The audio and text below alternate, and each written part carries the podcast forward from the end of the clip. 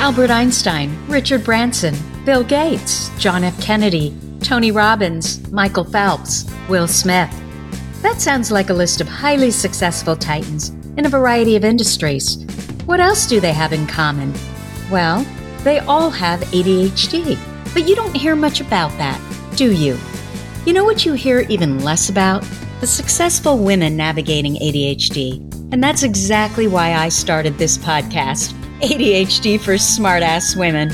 I'm your host, Tracy Otsuka. I'm an attorney, not a doctor, a lifelong student, not a coach. I'm also the creator of Cortography, a patent-pending system that helps people like you figure out what they should do with their life. And we're here today to talk ADHD, your superpowers, your symptoms, your workarounds, and how you proudly stand out instead of trying to fit in. I credit my ADHD for some of my greatest superpowers. And you know what? I spy a happier life for you too. So without further ado, a shiny new episode is starting now.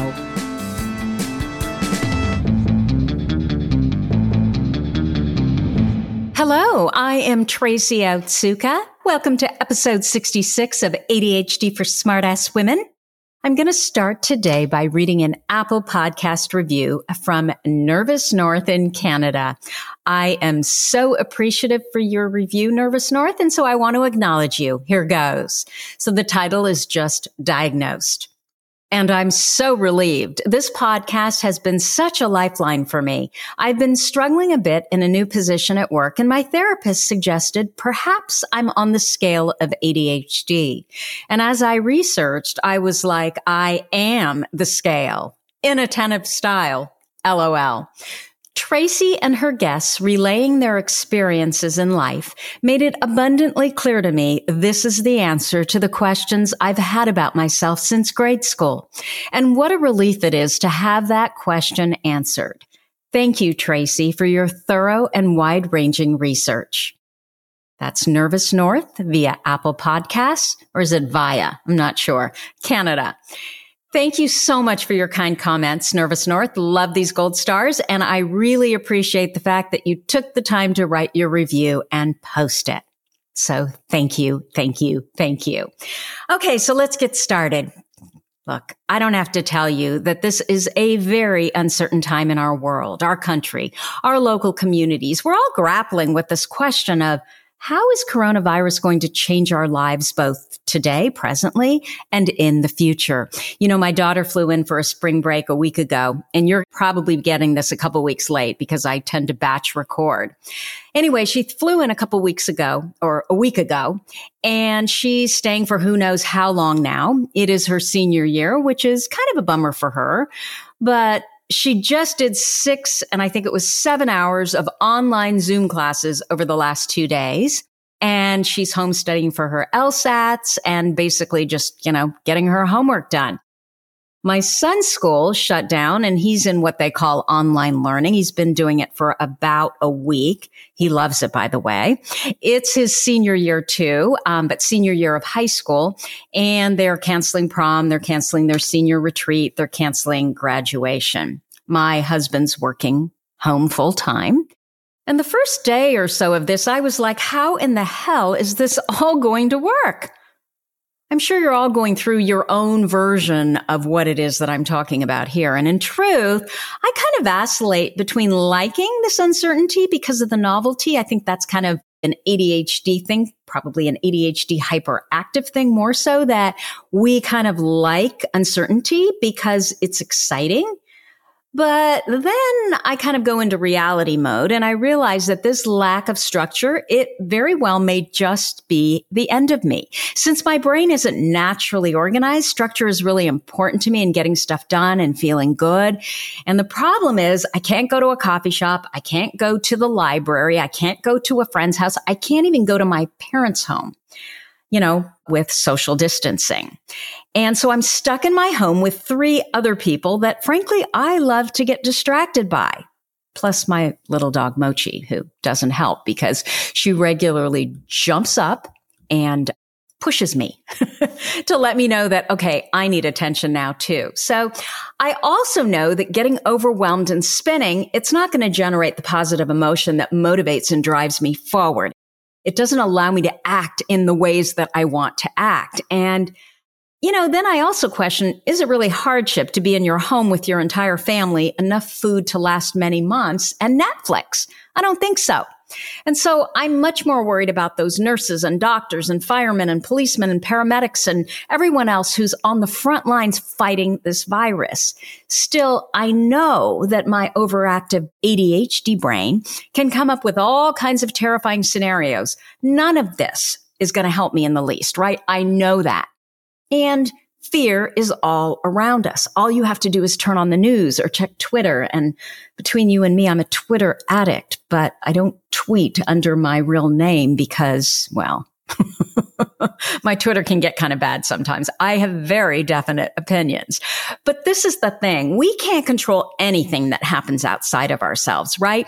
We cannot control circumstances like coronavirus, like other people, you know, like bad things that just happen, car accidents, illnesses. We can't even change what's happened in our past, right? But what we can control, however, are our thoughts. We can control how we feel. We can control how we act and what results we get from all of this. But we never learn this because I think most of us believe that we have no control over what we think. Well, I'm here to tell you we're wrong. I think we have somewhere along the lines of 60,000 thoughts a day. I know it's an obscene number. And we can actually decide what those 60,000 thoughts a day are if we learn how to manage our mind. But it all starts with paying attention to what we're thinking. This is mindfulness, right? Our thoughts are what control our feelings. And this is so important for our ADHD brains to know. I mean, you hear me all the time talking about how we need to be in positive emotion in order to feel good, in order to feel motivated, in order to move our lives forward. I was just talking about it with respect to myself. I mean, if we're in negative emotion, we can't do anything. We just spin. I think you probably know what I mean, right? And we've talked also about the fact that we, you know, with this hyperactive mind that we all share, we can disasterize, we can catastrophize, we can ruminate, we can do all of these things really, really well. Okay, so let me step back a minute. So last night, I saw the movie A Beautiful Day in the Neighborhood. It's the movie with Tom Hanks, where he plays Mr. Rogers. And it's just so crazy how things work out, right? That I am actually had been outlining a podcast a couple hours before. And then all of a sudden, I'm watching this heartwarming movie that I can actually talk about with respect to my podcast, because I don't know. I guess it's our reticular activating systems, right? We see the things that we're focusing on at that point in time. So anyway, this movie, A Beautiful Day in the Neighborhood, it's based on the true story of the friendship between Fred Rogers and a journalist named Tom Junod.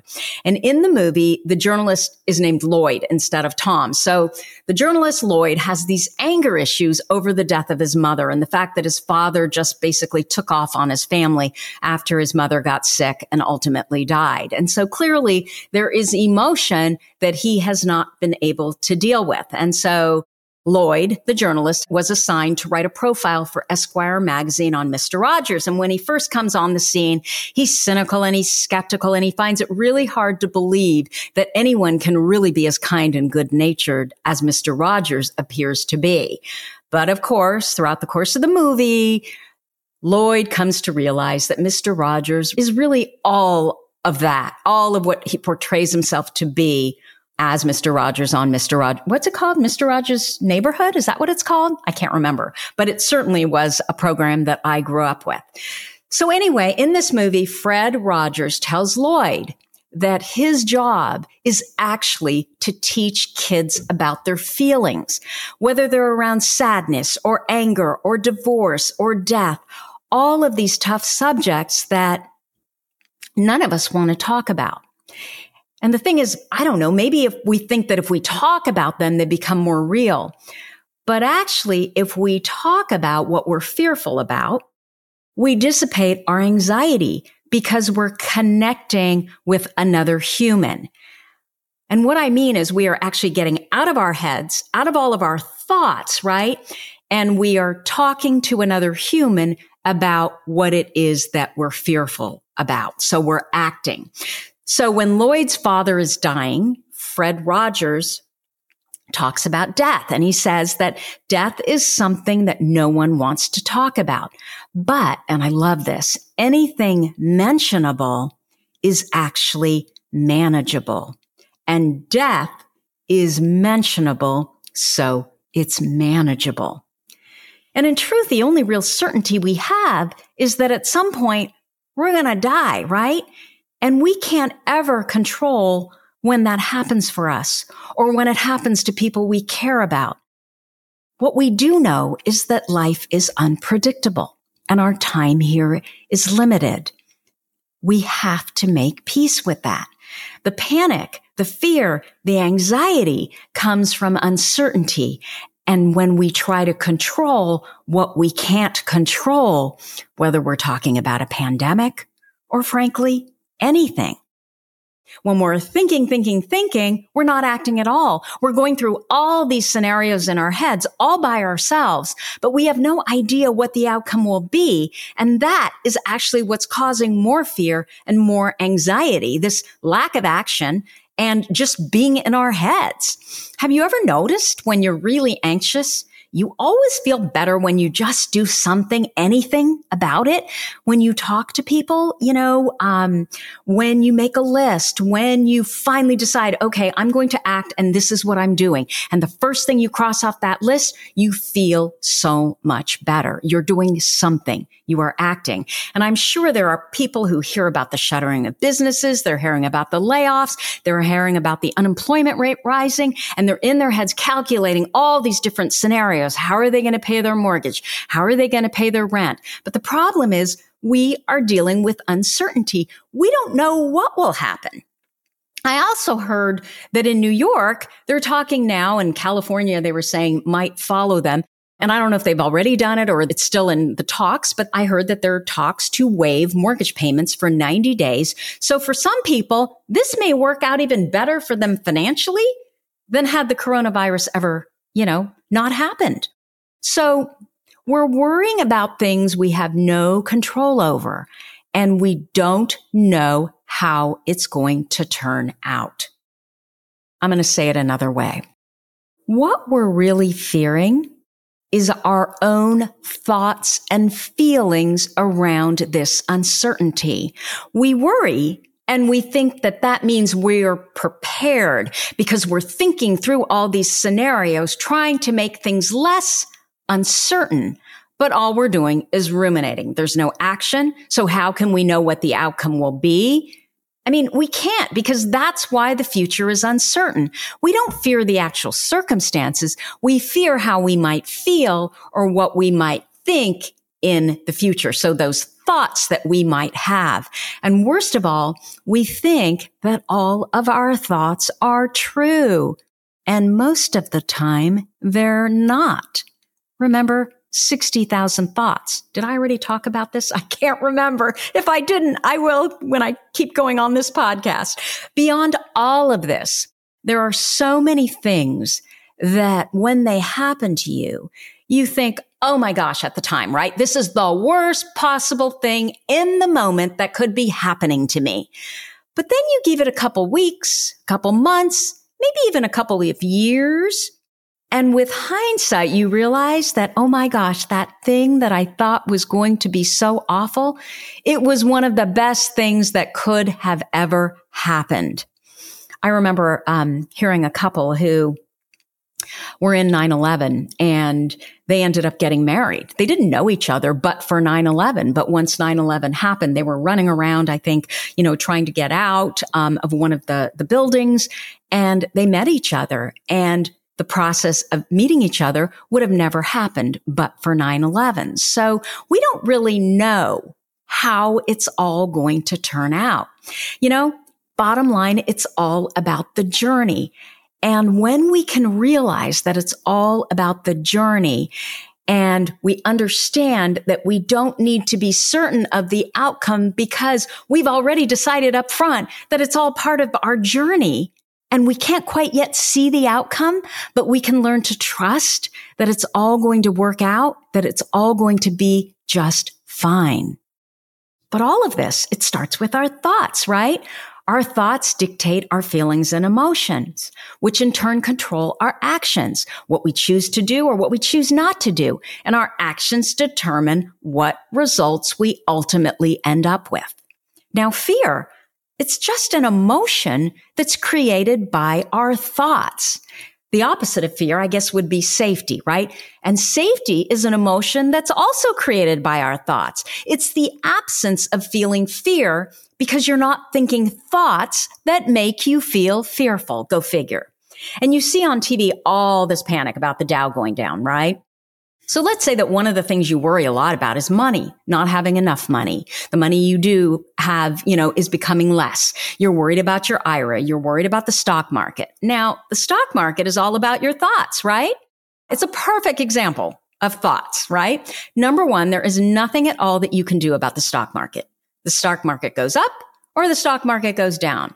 If you don't know that that's happening, it's not going to increase or reduce your thoughts. And so ultimately your fears or your anxieties. What does that?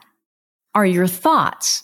Once you have knowledge that the stock market has gone down, that's exactly when you start thinking and worrying and ruminating, right? Let me give you another example.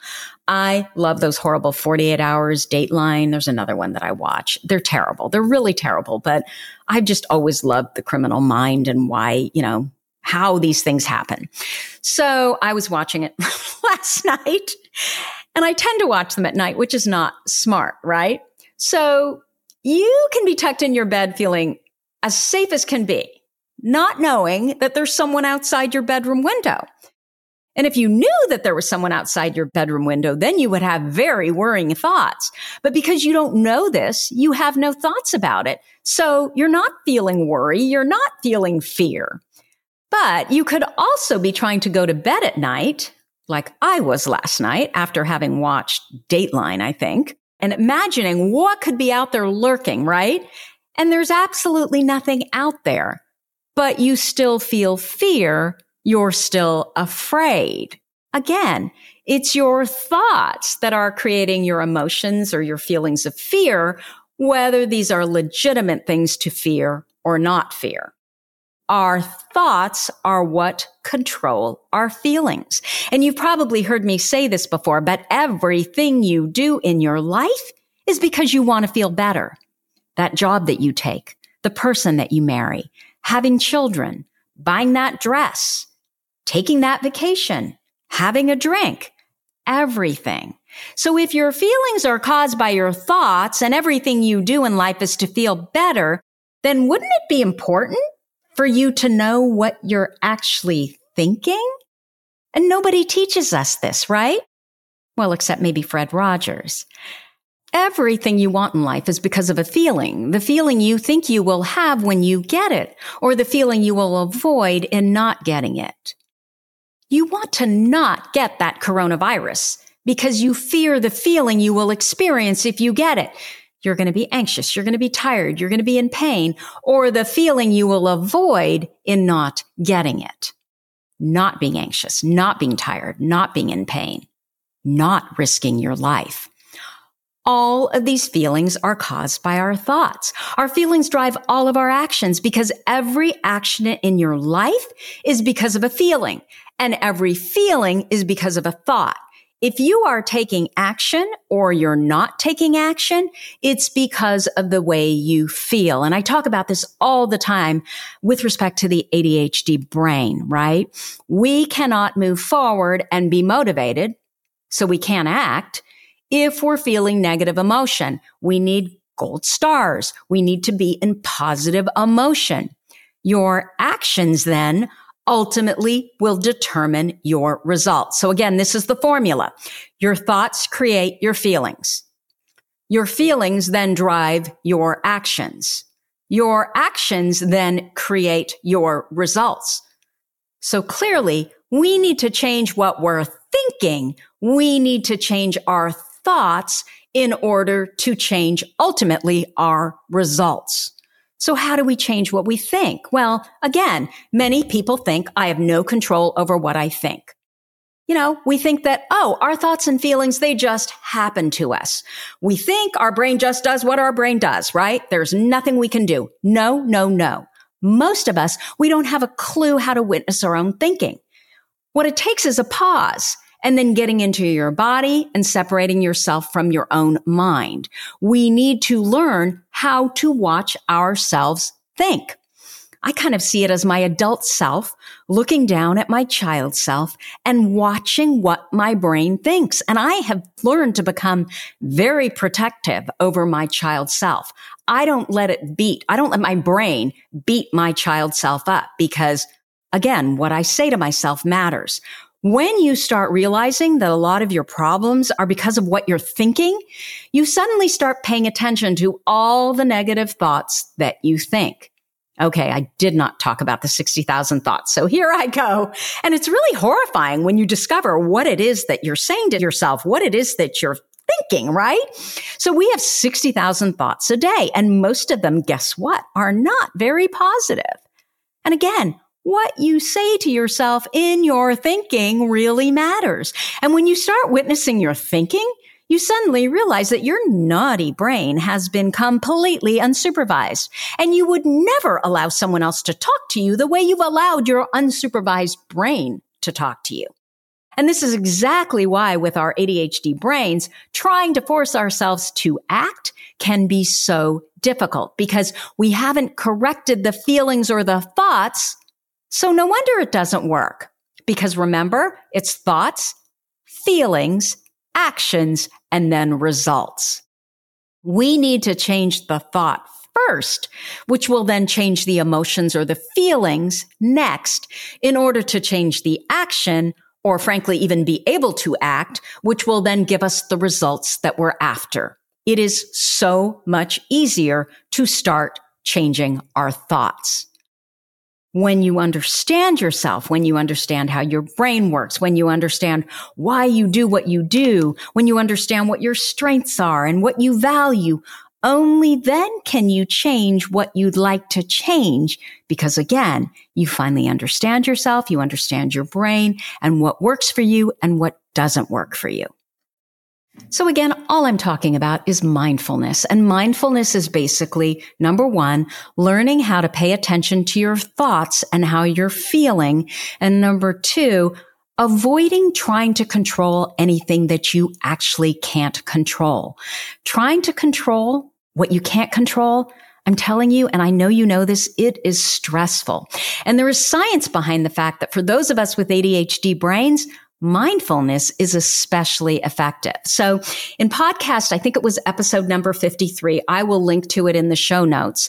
Episode 53, it was about neuroplasticity and mindfulness. And I introduced you to Lidia Zylowska.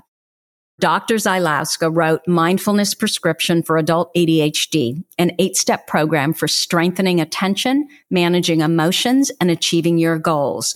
Dr. Zylowska, she's a psychiatrist who specializes in mindfulness-based approaches to mental health. She co-founded UCLA's Mindfulness Awareness Research Center and led the first study of mindfulness training in ADHD.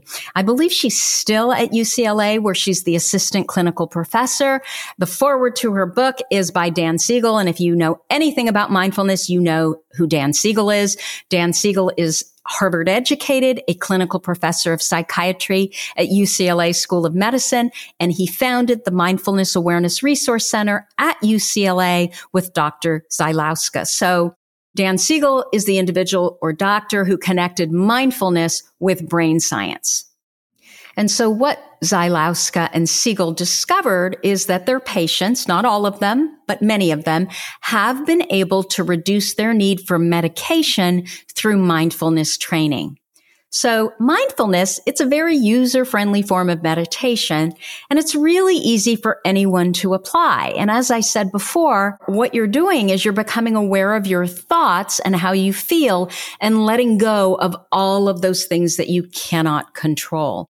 And you're doing this wherever you are. I mean, it's not like meditation where you're sitting there in a lotus position for an hour. And frankly, even meditation doesn't have to be like that. For many of us who need to move, us hyperactives, right? We can learn how to meditate while walking or running or frankly doing just about anything. Even if you're getting yourself to pause and pay attention to what you're thinking about and then focusing on your breath for 30 seconds many times a day, you are making progress. Because when you're focusing on your breathing, and that's why they want you focusing on your breathing to start, you are not thinking. And what would you ordinarily be doing? You'd be thinking, planning, and then reacting to what's happening. And sometimes that's good, but more often than not, it is not so good. Mindfulness, it also helps us to be less reactive, right? We are pausing, we're breathing, we're paying attention to how we feel and what our thoughts are. We're learning to understand how our brains work. We're becoming more compassionate to ourselves. And we're also increasing our self-esteem. And kids can do this too. And studies show that it helps them improve everything, not only social skills, but also test scores. So Attitude Magazine, they just released an ebook on mindfulness and they made it free. And so I am going to put it in the show notes so you can go take a look. So Attitude Magazine, in this mindfulness ebook, they talk about a 2014 Carnegie Mellon University study that compared the effects of mindfulness training to standard cognitive training and found that the subjects who meditated practiced mindfulness reported significantly less stress and better coping mechanism. There's also a podcast I did on meditation with cognitive behavioral ADHD coach Diane Winger that is excellent. And I'm going to link that in the show notes as well. Okay. So anyway, Attitude has a great acronym. And to be honest, I'm not sure if it's theirs, if they took it from someone or if it's something that they came up with. So the acronym, which is really easy to remember, is STOP. Okay, so let's say you're all in your head about everything that is happening right now around coronavirus. You're all over the place and you're feeling very challenged and very fearful. So let's use the acronym. STOP. Number one is S. You're going to stop. You're going to pause. And you're going to ask yourself, what do I need to pay attention to right now? What do I need to be mindful of? Okay. S is stop and pause. T is you're going to take a breath. You're actually going to take 3 deep breaths. And the reason you're doing this is you're trying to disconnect your brain from your body. Your goal is to get out of your mind and into your body. And the easiest way to do that is to breathe. Deep breaths get you back into your body, and they give you a few minutes to settle and release some of the pressure that you might be feeling. You know, I think of like this pot that's about ready to blow. Well, if you take 3 deep breaths, you're going to get into your body and you're going to be able to settle and release some of that pressure of that pot, right? Okay. The next letter is O. Remember, we're doing stop. Observe is O. Pay attention to what you're thinking. Remember, our thoughts control our feelings. Ask yourself, what am I thinking? How am I feeling? Can you identify the feeling? Am I feeling anxious? Am I feeling angry? Am I feeling overwhelmed? Am I feeling scared? You want to know, what thoughts am I having that are increasing or creating this anxiety, this feeling that I'm having? What thought is creating this feeling in my body? The answer will always be a thought. And that's the best way to figure out what's going on inside your mind. What have you been saying to yourself that is creating this feeling? Your thoughts establish how you feel and what actions you decide to take or not take and what results you get.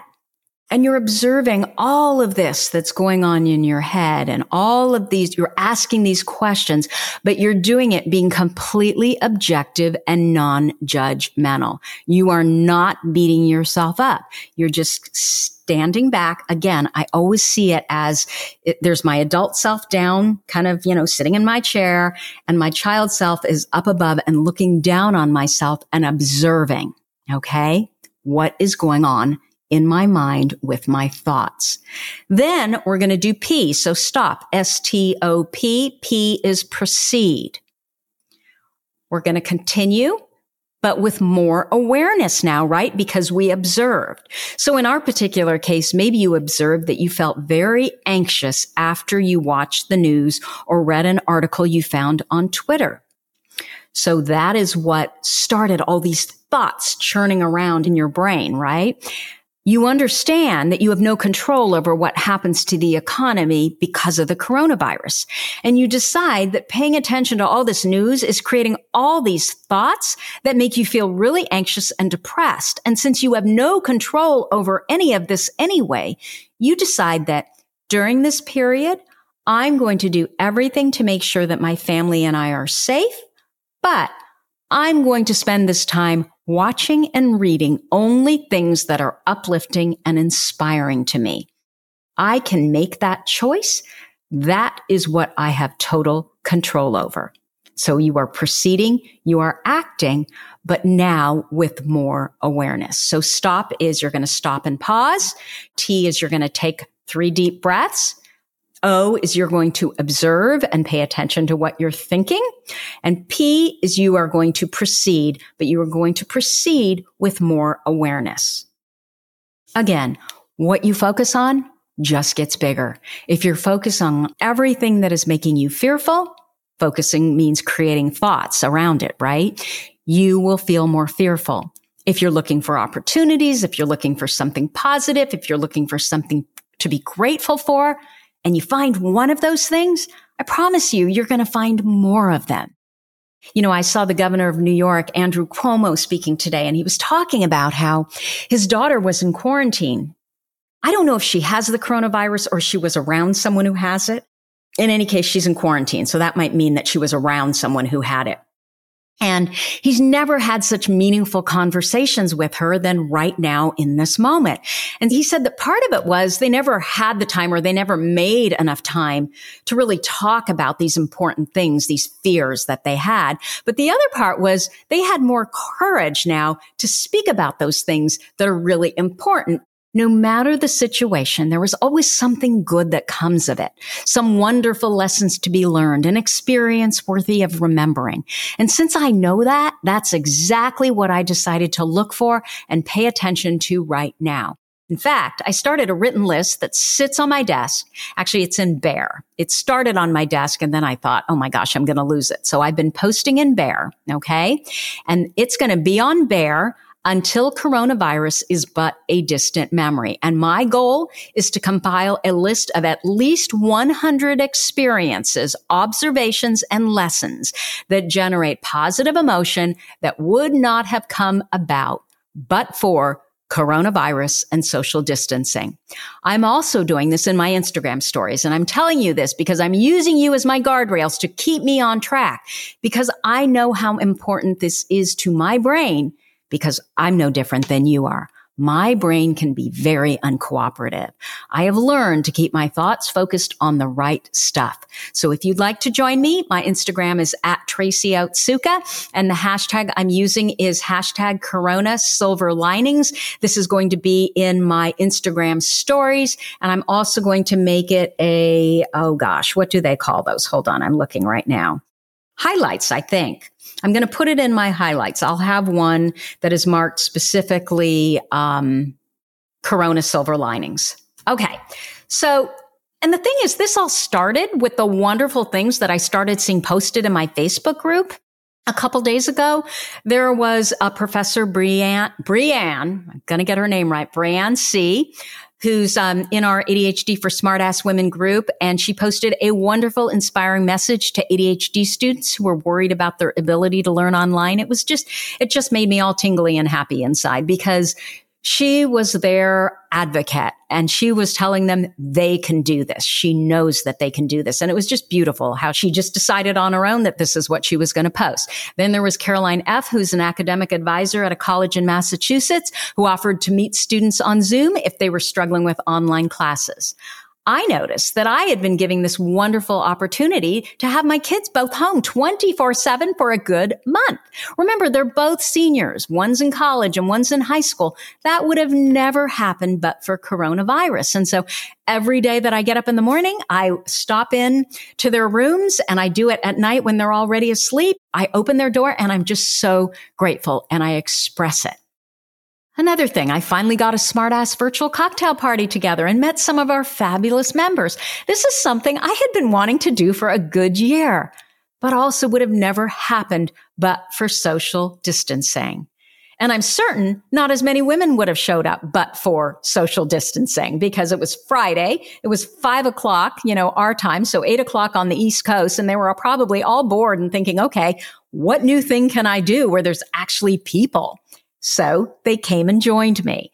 What we focus on just gets bigger. So this is what I have decided that my ADHD brain needs to focus on and think about: opportunities, silver linings, those thoughts that give me positive emotion. I hope that you will join me in doing this. So that is what I have for this week. As always, you're listening to ADHD for Smart Ass Women. If you like this podcast, please let us know by leaving a review. Our goal is to change the conversation around ADHD, helping as many women as we possibly can learn how their ADHD brains work so that they too can discover their amazing strengths. And your reviews, they really, truly help in that regard. For me, they're like those little gold stars we used to get on our work when we were kids.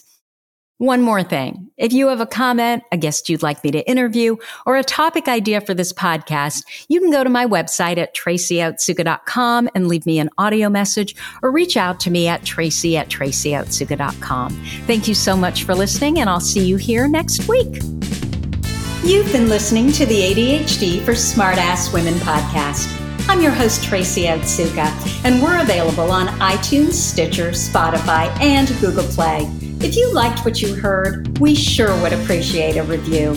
And not coincidentally, ADHD for Smart Ass Women, well, that's also the name of our free Facebook group.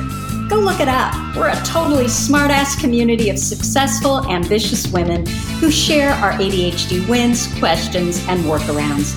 We'd love to have you join us. You can also find all my details over at tracyotsuka.com. Don't forget, I spy a happier life for us, and I'll see you again next week.